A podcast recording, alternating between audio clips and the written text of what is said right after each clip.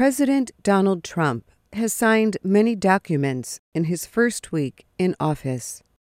The documents set out Trump's policies on health care and international trade, among other things. Some of these measures are called executive orders.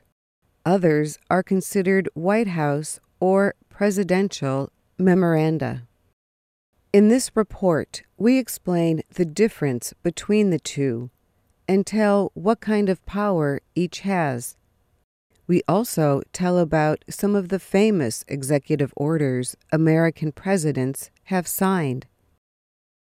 Both executive orders and memoranda have what is known as the force of law. In other words, they have the same power as legislation approved by Congress and signed by the President. But there are differences.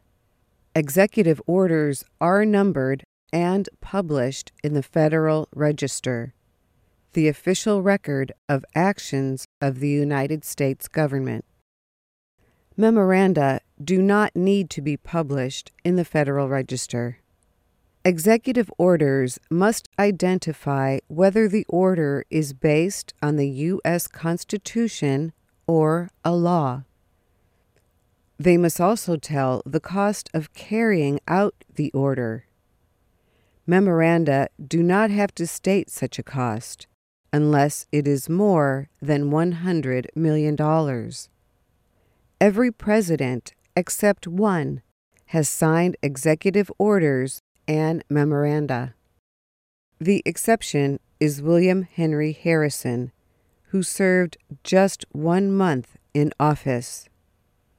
Franklin Delano Roosevelt, the only president who served more than two terms, signed 3,721 executive orders, more than anyone else.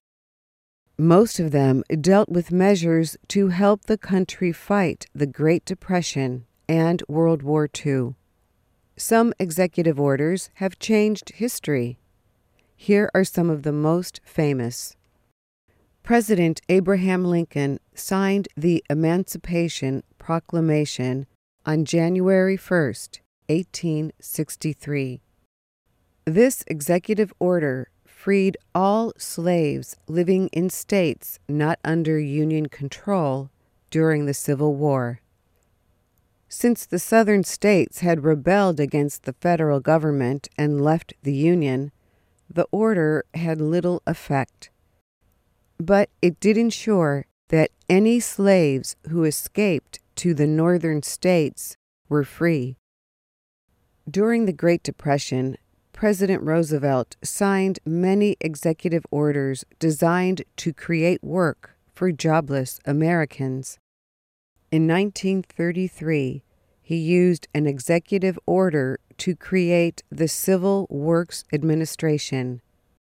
This created about 4 million new government jobs.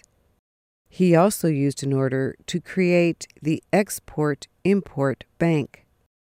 In 1934, he used an order to create the Rural Electrification Administration to bring electricity to rural, undeveloped areas of the country.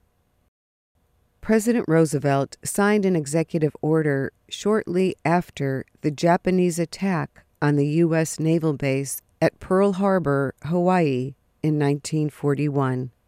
The order gave military leaders rights to identify some parts of the country as military areas from which any or all persons may be excluded.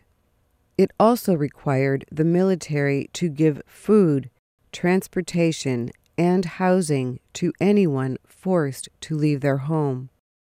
As a result of the order, 120,000 men, women, and children were required to leave the U.S. West Coast and stay in internment camps between 1942 and 1945.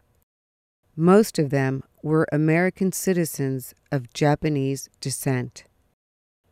In 1948, after the end of World War II, President Harry Truman signed an executive order that officially ended racial barriers in the United States military. The words of the order were simple There shall be equality of treatment and opportunity for all persons in the armed services without regard to race, color, religion, or national origin. Before the order was signed, military forces trained, worked, and even fought in groups separated by race. Very few of the thousands of executive orders and memoranda are as famous as those noted in this story. Some of them are signed because a president was dealing with a Congress unwilling to pass legislation that he wants. Others express the President's opinions about a subject of importance.